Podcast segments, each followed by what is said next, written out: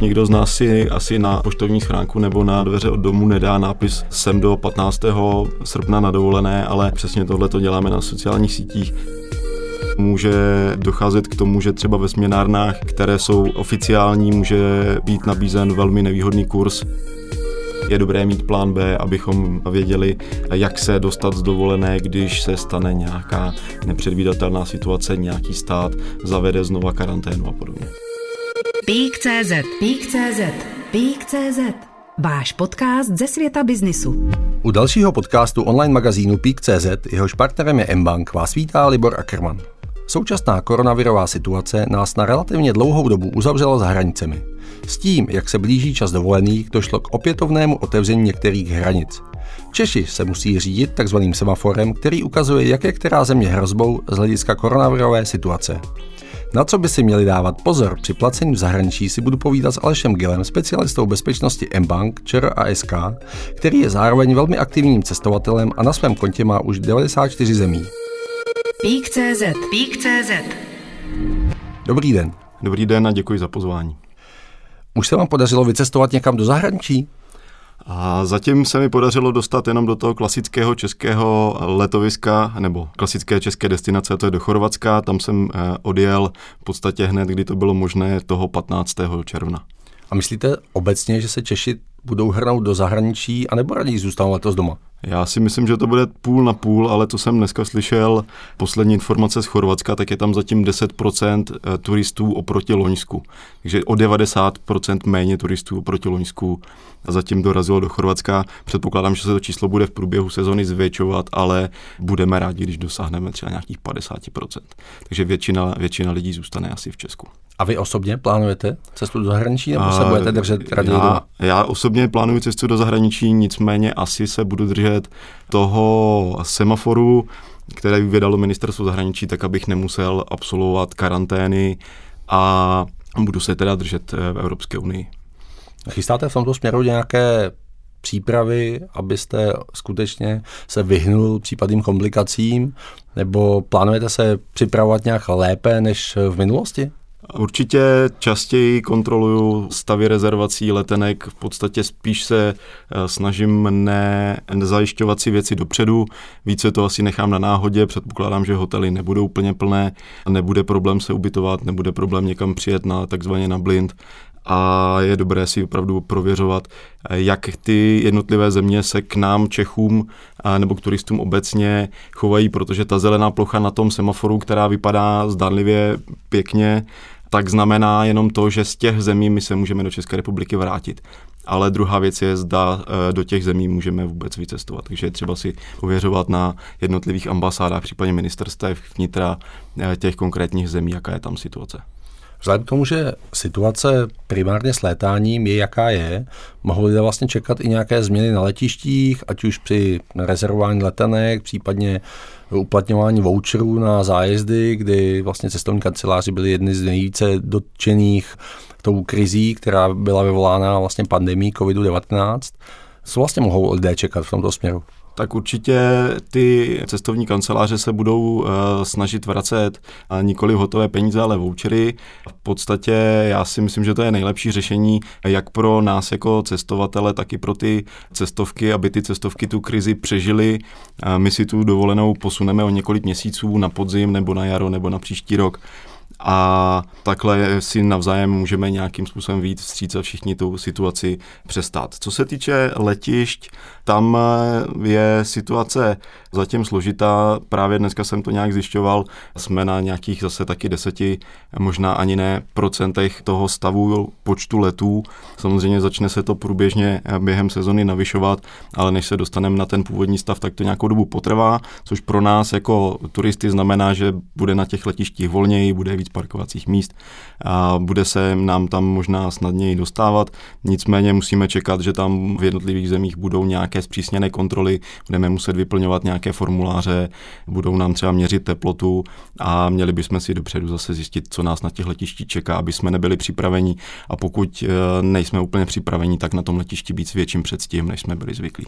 Na co bychom si tady měli dávat nejvíce pozor, krom toho, že budeme připraveni, co se týká dokumentace, co se týká nějakého prověřování a nějakých dokumentů, které budeme muset vyplnit, případně prohlídky zdravotního stavu, tak dále. Je tam ještě něco dál, na co bychom si měli dát pozor? Mně už asi nic dál nenapadá, určitě to, co jste říkal, všechno platí, je dobré vědět, jaké formuláře na nás čekají, jaké dokumenty musíme mít.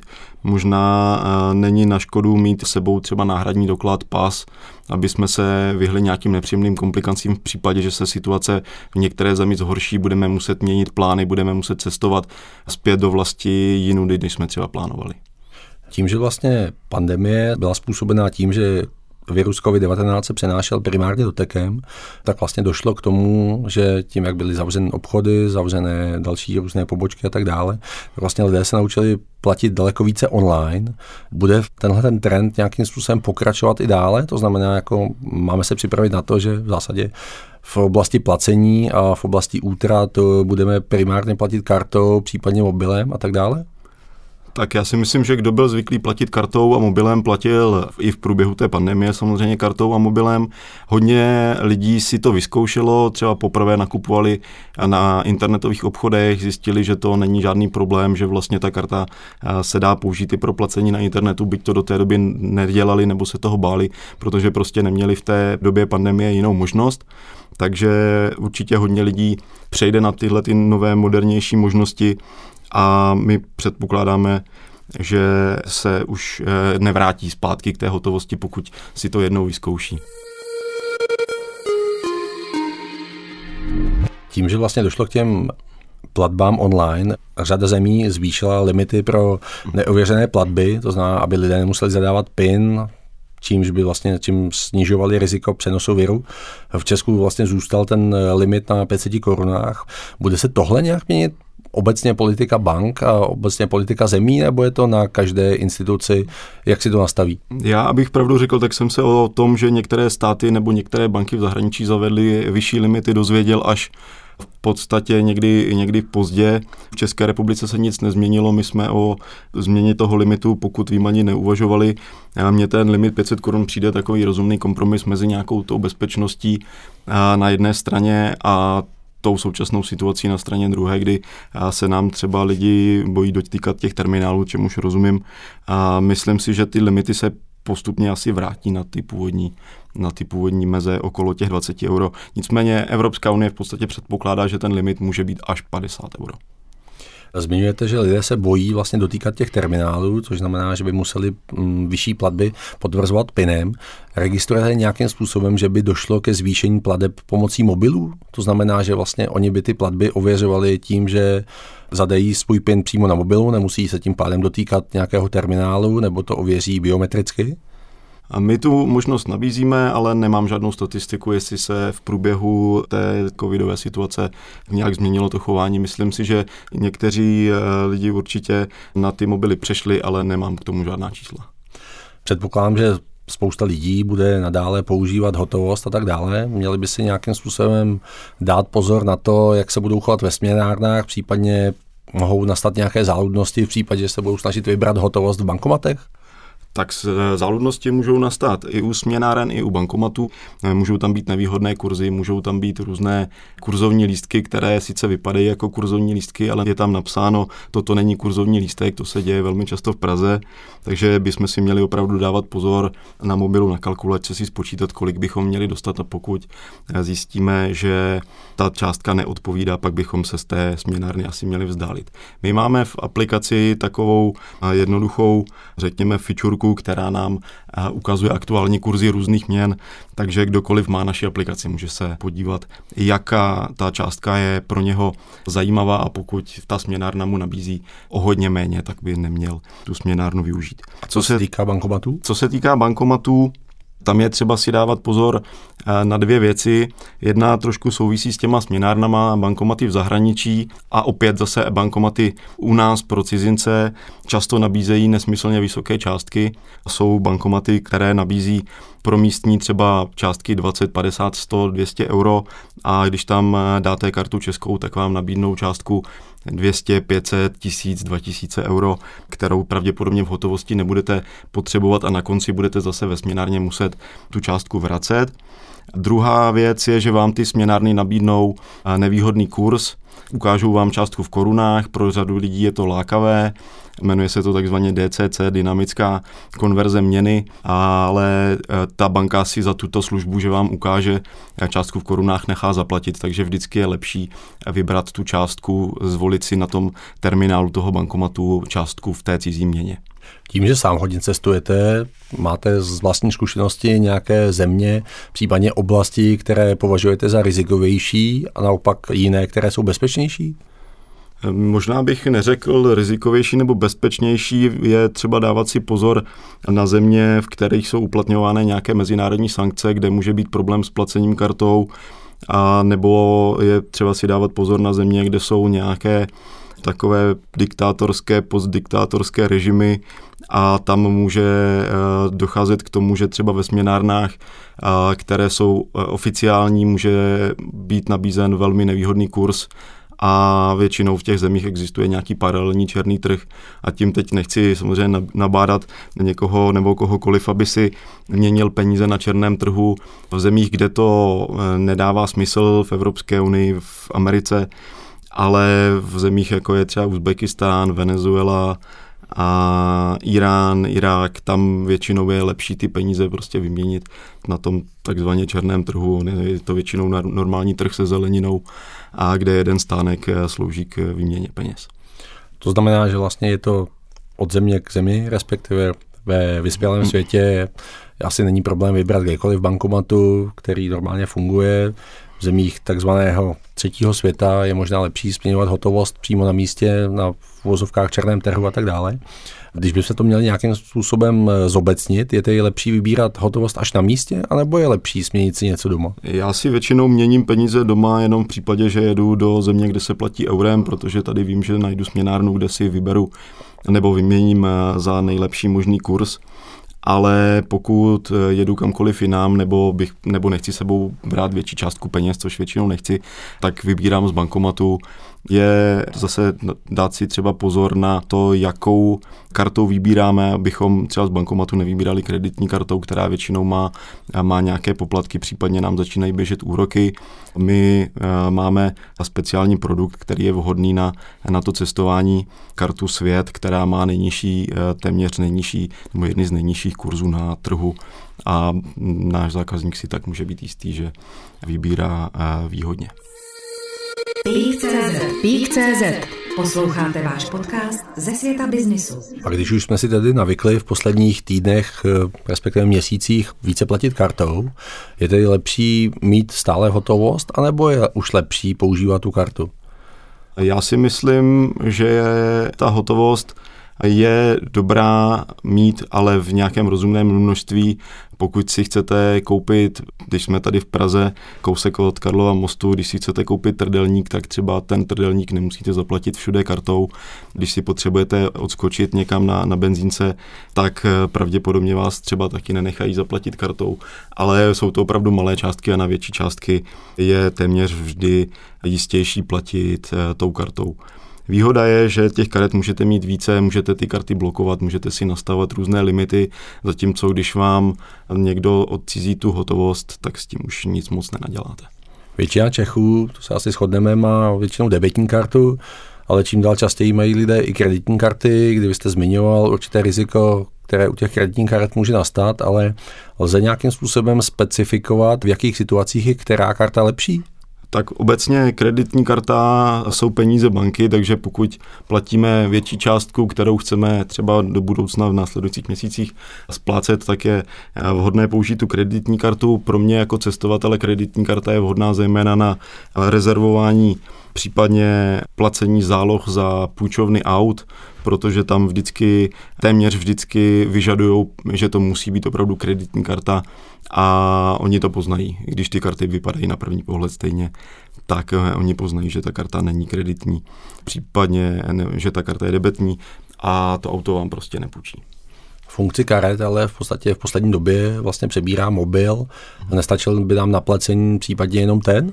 My jsme si zvykli za poslední dva, tři roky, že nám téměř všechny platby, které děláme v České republice, případně v okolních zemích, jdou platit bezkontaktně, takže v podstatě na pohyb po našem tady nejbližším okolí nám ten mobil v podstatě stačí, nicméně jakmile chceme vyjet někam dál, tak už nemůžeme spolehat na to, že ta technologie, na kterou my jsme si tady zvykli, je stejně rozšířená a někde ve Finsku, v Bulharsku a úplně extrémní případ jsou Spojené státy, kde vlastně bezkontaktně nezaplatíte nic, takže ten mobil a vám tam je téměř k ničemu. Ta karta navíc je dobrá k tomu, že tu kartu můžete vždycky někam schovat, můžete ji mít někde v záloze a na tom mobilu můžete mít nastavený nějaký nižší limit, tak aby když o ten mobil přijdete, tak abyste nepřišli úplně o všechno, ale je dobré někde, eh, někde v záloze nějakou tu kartu mít.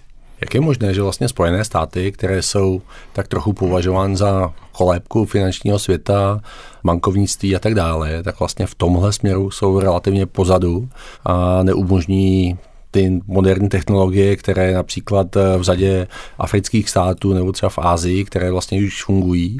Spojené státy mají několik specifik, Jednak tam ten celý systém Vizy a Mastercardu funguje trošku jinak.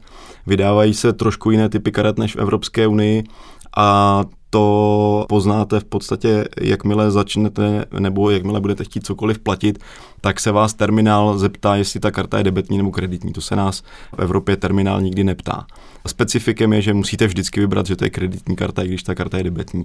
Takže tam, tam je taková záludnost, na kterou v Americe narážíme. Abych se vrátil k tomu, na co jste se ptal, tam dochází k tomu, že Amerika eh, byla opravdu eh, vepředu, ty terminály, bankomaty tam byly dříve než v Evropě a ti lidi jsou zvyklí platit trošku jinak. V podstatě tam neexistuje PIN, takže ty karty nebo ty platby jsou velmi rychlé. Navíc se tam stále drží ten magnetický proužek, který z našich karet postupně mizí, nebo některé banky už nabízí karty bez toho magnetického proužku. A platba tím magnetickým proužkem je velmi, velmi rychlá, projedete terminálem, je to stejně rychlé jako přiložení karty. Takže tam není, není ten tlak, není ta potřeba nic měnit a bylo by to velmi nákladné, když těch terminálů je tam vydaných opravdu hodně, každý maličký obchůdek nějaký ten terminál má hodně obchůdků, má přímo i bankomat, takže tam by byl problém. Další věc, která je v Americe jiná, je podepisování účtů. Já si neumím představit, co se všema těma podepsanýma účtama dělají, ale v podstatě kamkoliv jdete, cokoliv platíte, tak vždycky musíte se zvětšnit na účtence, kterou potom ten obchodník někam založí. To my tady moc neznáme a oni zase neznají PIN. Oni fyzicky opravdu dost často neznají PIN ke své kartě, protože ho v Americe nepotřebují a v průvodcích Evropou pro Američany je vždycky první věc, zavolejte do své banky a zjistěte si, jaký máte PIN. Takže ty, ty systémy jsou opravdu velmi rozdílné a není tlak na to je nějakým způsobem spojovat nebo přibližovat k sobě. Nemluví o tom, že vlastně v Americe ještě přetrvává systém šeků, funguje to obdobným způsobem, že to je na podpis a tak dále. Ale když bychom se měli dát podívat do dalších zemí, to znamená například do zemí třetího světa, Jižní Amerika, Ázie, některé země středního východu, jak moc velká tohle bude džungle v kontextu placení? Paradoxně, když to porovnáme s těma spojenýma státama, tak džungle není až tak velká. Jsou výjimky, jsou země jako je Čína, která má svoje hodně svých vlastních systémů, které fungují jinak na bázi QR kódů a v podstatě absolutně eh, se snaží odstavit eh, v podstatě Vizu a Mastercard od válu, tak aby to měli všechno pod kontrolou. Jsou země, které mají velmi podobný vývoj a jako my, třeba v Tajsku jsem nezaznamenal žádné velké rozdíly, všechno víceméně funguje jako u nás, s jedinou velkou výjimkou a tam mě málem stála už eh, dost problémů. Dvakrát se mi stalo, myslím, že jednou to bylo v Tajsku a jednou si teď zrovna nevybavuju, že jsem zapomněl kartu v bankomatu. To je něco, co se vám u nás nemůže nikdy stát, protože vždycky za posledních 20 let, když jsem vybíral tady v bankomatu, tak nejdřív vyjela karta a potom vyjeli peníze. A největší problém, který opravdu může nabourat dovolenou, je právě to, že vám vyjedou nejdřív peníze, a potom až ta karta. Ale to vy už u toho bankomatu vůbec nemusíte být, protože jste zvyklí, že prostě dáte peníze do peněženky a jdete pryč. Pík.cz Pík.cz Zmínili jsme nějakým způsobem Spojené státy americké, zmínili jsme Ázii. Máte nějaké zkušenosti z Afriky? Byli jsme třeba v Burkině Faso, v Mali, v některých afrických státech. Tam jsou taková zajímavá specifika, že dost často jsou oddělené bankomaty Vizi a bankomaty Mastercardu, na což my tady nejsme zvyklí, takže se nám může stát, že aniž bychom kontrolovali loga na dveřích té dané banky, tak zjistíme, že tou kartou nemůžeme vybrat, protože jsme prostě u špatného bankomatu. Jsou tam taková úsměvná specifika, že ty bankomaty jsou třeba uzavřené v nějaké místnostce, což máme třeba i my tady, ale před tou místnostkou stojí voják s Kalašnikovem, což už tady třeba nemáme. Podobnou zkušenost já mám v zásadě z Nepálu, kde ne, že by stál přímo voják s Kalašnikovem, ale před místnostkou, kde šlo vybrat peníze, stál policista, který vlastně hlídal provoz, který tam je. Neměl tady by být v Česku nebo i obecně v Evropě před bankomaty policista, který by to také hlídal? Eh, já si pamatuju, když se řešila ochrana hranic, a tak se ptali našich vládních představitelů, proč eh, není více otevřených hraničních přechodů a oni říkali, že na to nemají lidi. Takže kdyby měl před každou bankou, každým bankomatem stát jeden ozbrojený policista, tak si myslím, že by asi naše policie nedělala nic jiného. To znamená, že ty více lidnaté země na to vlastně mají. Ano, jsou, jsou to země, kde je na první pohled vidět přezaměstnanost na letištích, v těch bankách je, je vždycky hodně, cítíte se hodně bezpečně. Ono do jisté míry to ale souvisí s tím, že vlastně v těchto zemích je i daleko rozšířenější šedá ekonomika, to znamená, že to do jisté míry i dává smysl. Určitě, ale jsou tam třeba zvláštní situace, když jsme měnili peníze v bance, tak to trvalo třeba tři čtvrtě hodiny, zatímco když jsme měnili peníze ve směnárně, tak to trvá 20 vteřin. V těch bankách je sice bezpečně, ale kolikrát je lepší se jim vyhnout.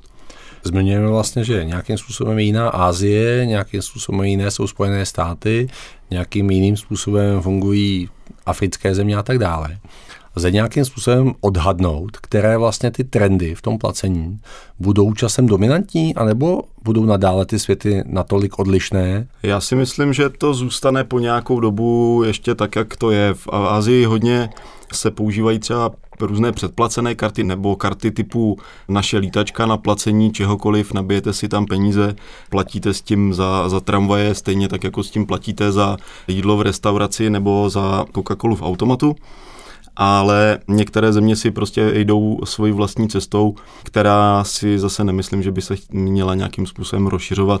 A ten čínský systém přestože ho používám miliarda Číňanů, tak zatím nikam nepronikl a i ty velké čínské e-shopy se spíš přizpůsobují těm západním systémům, takže umožňují platit e, nám, Evropanům, Američanům a našima kartama. Nemusíme si kvůli tomu zřizovat nějaká speciální konta v čínských bankách a podobně. Když bychom se měli vrátit spíše blíže k Česku, protože cesty do exotických zemí spíše Češi nebudou úplně tolik preferovat. Je v něčem specifické, například eh, země českým dovolenkářům bližší, to znamená Chorvatsko, Bulharsko, Maďarsko, mě tam těch specifik moc nenapadá. Specifika jsou při tom cestování, musíme si dávat pozor opravdu na ty, na ty kontroly na těch hranicích, jestli někam nepotřebujeme nějakou registraci, případně jestli se situace nějakým způsobem nezměnila a nepotřebujeme nějaké testy a podobně. Ale co se týče placení, tam si myslím, že žádná velká změna oproti České republice není. Většina těch evropských zemí funguje stejně. Některé země více preferují hotovost, některé země více preferují karty. Když jsme byli třeba na Islandu, tak jsme hotovost nepotřebovali vůbec. Ta je jedna z mála zemí, možná ještě se Švédskem, kde ta hotovost není třeba. Na druhou stranu mysleli jsme si, že podobně na tom bude Švýcarsko, a hned na prvním parkovišti a v prvním obchodu se suvenýry jsme narazili na to, že nemají, ne že nemají terminály, ale mají nějaký limit 5 franků nebo 10 franků, od kterého je možné tou kartou platit. Takže je třeba si trošku udělat dopředu na každou tu jednu zemi průzkum, co se týče například Polska, tam se hodně často právě uplatňuje a ta dynamická měnová konverze, takže tam je často třeba dát si pozor na to, jakou částku nám ten terminál nebo bankomat ukazuje. Například s něčím podobným jsem se nesetkal v Chorvatsku, ale zase nevylučuju, že, že se to tam může objevit nebo, nebo jsem měl prostě štěstí. Pík.cz Posloucháte váš podcast ze světa biznisu. Na začátku jsme zmiňovali, že počet dovolených, kdy Češi pojedou buď do zahraničí nebo v Česku, bude tak zhruba půl na půl. Dá se očekávat i to, že se Češi obecně, když budou platit nebo nakupovat, že se posunuli nějakým způsobem tou pandemickou dobou k tomu, že vlastně bude jednodušší u nás platit kartou, anebo budou platit mobilem, nebo pomocí nějakých terminálů a tak dále, tak jestli v tomhle směru Česko udělalo nějaký pokrok v tom, že vlastně se posunulo blíže k těm platbám prostřednictvím moderních technologií. Já si myslím, že v tomhle Česko udělalo pokrok nezávisle na té pandemii, ale za posledních několik let, čeho já si všímám, je to, že ten terminál dost eh, často se přibližuje k těm zákazníkům, čili terminály jsou mobilní, můžeme platit od stolu v restauraci, nemusíme nikam chodit, ty terminály dost často akceptují stravenkové karty nám pomalu, nebo ty papírové stravenky nám pomalu zase nahrazují ty platební karty, které čím dál více obchodů, restaurací přijímá takže tam je určitě nějaký pokrok. Nejsem plně schopen říct, jestli